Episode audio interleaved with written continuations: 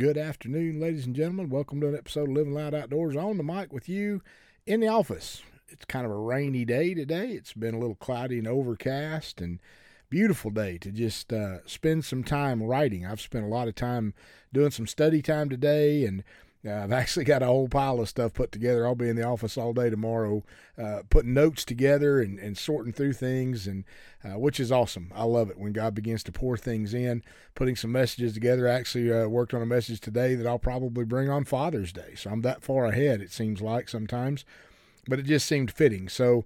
I want to share with you tonight another one that just seems fitting. Uh, this is again, this is a this is a, a message that I've had tucked away for quite some time. Um, and, and it's kind of funny. It's got a little bit of a humor to it, to me anyway. Maybe it'll you'll find some humor in it as well.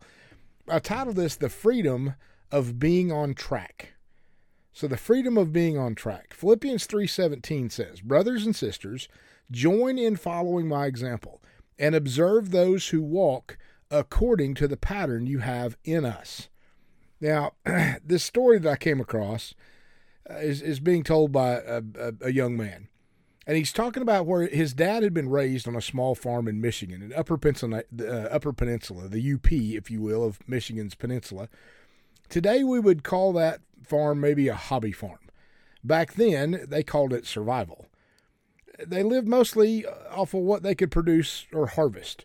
Farms, you know, whatever they. I mean, this has happened to a lot of people back in the day where they literally lived off what they could produce. Ron and I were just recently talking about gardening. We have a little garden. We love our time in the garden together. We love growing stuff, stuff we like to eat. But I was talking about my mom's garden. My mom's garden were huge. My grandpa's gardens were huge. I mean, we worked days in those things. I, I hated running a rototiller. Anybody ever like running a rototiller? And we didn't have the rear tine, you know, the one that you just walk behind. Oh no. We had that one that came straight from Satan that you had to fight all the way down that row and hope you didn't tear something up in the process. If you hit a rock, oh Lord, hang on. But anyway, there was this time where people produced everything that they needed. And they hunted or fished or provided meat for their table. This young man's dad was telling him a story of his uncle who used to go into the fields late at night to hunt for venison. Now, you know, of course, we know that that's not a legal concept, so I wouldn't advise this. I'm just really thankful that uh, I have some great game warden friends that may listen to my podcast from time to time, and I certainly wouldn't want to incriminate myself or anybody else in the process of this. But this man's uncle would go into the night to hunt venison. Behind the farm a ways was a railroad track that had a street that had a steam engine that would pull the train up the long uphill grade behind the fields there. The train's engine, being a steam engine, it would make a loud popping sound as it labored to pull the rest of the train up the hill. Well, this young man's uncle found that this was the best time to hunt, as he could shoot at deer and no one would be able to tell if it was a rifle shot or a train. My dad said there was a lot of deer brought to the barn because of that train. I'm just really thankful I never lived around a train track that made that kind of noise. I'd be in a lot more trouble than I probably ever got into. But looking back on these old stories, you realize that the train was limited only to the tracks that it rides on. You ever you ever really thought about that? A train has limitations. It, it, it has to stay on the track in order to reach its destination. When it moves forward, it will get it to its destination, provided that it doesn't jump the track, it doesn't derail. If it were to come off the tracks, well, a train can't move anymore, and it's certainly not going to get where it was supposed to be going. We've seen a lot of that recently. All these train derailments, there's been all kinds of problems. Ron and I were talking about one in Sapulpa just recently, just over near Tulsa. Sapulpa has train tracks run through it. When when she was staying with her dad there, and I'd go visit with them, you'd hear those trains going through Sapulpa throughout the night and early morning hours. Well, apparently one had derailed somewhere in a particular part of the town. The train was long enough that it had the entire town cut in half literally blocked off. There was no way through town. You had to go around quite some distance to get around this train that was derailed in the middle of town. It wasn't going to get where it was supposed to go until it was put back on the tracks.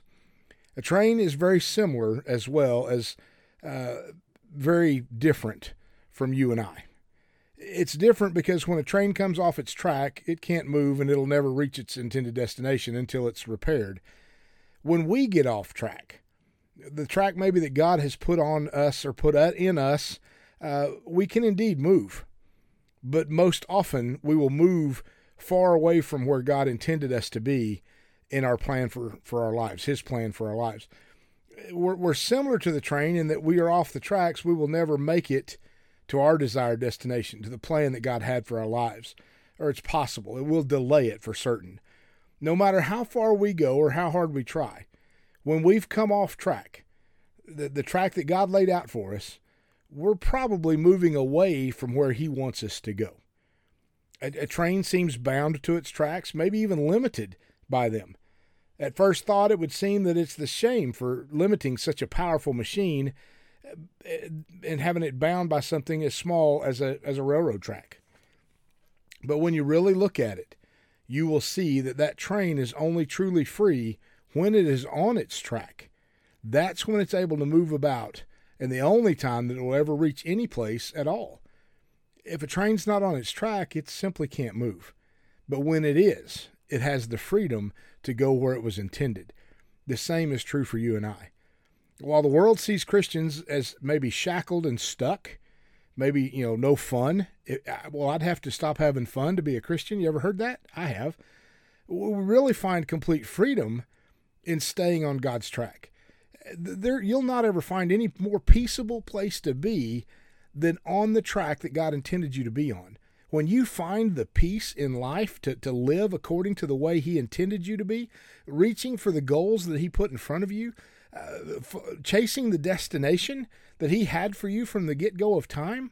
You know, the Bible says in, in, Jeremiah chapter 1, I think it's verse 5, it says that, that God knew you before He ever formed you in your mother's womb, and He'd already set you apart to be a voice to the nations. He already had a plan for you. And his plans to prosper you, not to harm you, plans to bring you hope and a future. It's Jeremiah 29 11. But once we've come off track, we have no real direction, and we just spin our wheels. And We dig a deeper and deeper hole, a hole that we can only get out of if we get back on track. I've, I've, I've referenced many, many times of cl- crawling down in a, a, what would be called a hand dug well, one of the old school wells. It was rock lined and, and it was big enough that a young boy like myself could crawl down into. I would not do that today to save my life because I would understand there's critters down in there that I don't want no part of. But back then, I wasn't scared of nothing like that anyway. And I would crawl down. We had one. We there was one located on our old property, and, and you could crawl down in that thing. The problem is, is once you were down there, you had to get out not very not very easy to do. You had to really dig and put your fingers and toes into places. Again, there could have been critters all over the place. There's no telling what I would encounter down in those things. But it was difficult. But the the, the coolest part about being at the bottom of your well, w- once you're at the bottom of your well, you have an option. You can either lay there and die, or you can work your way out of there. And if you work hard enough, you can get out of the well that you've even if you've dug it yourself even if you've dug a hole deep enough that you can't see uh, any way through it, you can find your way out. It just takes ingenuity and it takes a lot of strength and it takes a lot of patience. Begin to work your way out of that hole. Solomon was the writer of Ecclesiastes. He prayed as a young man for wisdom from God, and God granted him wisdom. But Solomon squandered that gift and later in life looks back on the wasted parts of his life in Ecclesiastes 12:1 he tells us to remember our creator, not to lose sight of the one that offers the tracks that we should be clinging to, the path that we should be walking on. Isaiah chapter 30 verse 21 it says, "Whether you turn to the right or to the left, your ears will hear a voice behind you saying, this is the way. Walk in it." Eh, the voice you hear is the, is the Lord. He's doing everything he can to help you keep your train on track to keep you from derailing, to warn you of, of things coming that may be uh, obstacles in your path, things to keep you on the right path. Our greatest freedom comes when we cling to the track that God has set before us. What a beautiful thought. Even though a train may look like it's trapped, like it's stuck, it can only go forwards or backwards, but look at the destinations that it can acquire. There are, there are train tracks across this country all over the place. We've been looking at riding a train. We've been looking at, at places where trains go. There's train tracks everywhere. How cool would it be to just follow those tracks, to stay on the track that God intended you to be? Our greatest freedom comes when we stay on the track that God set before us.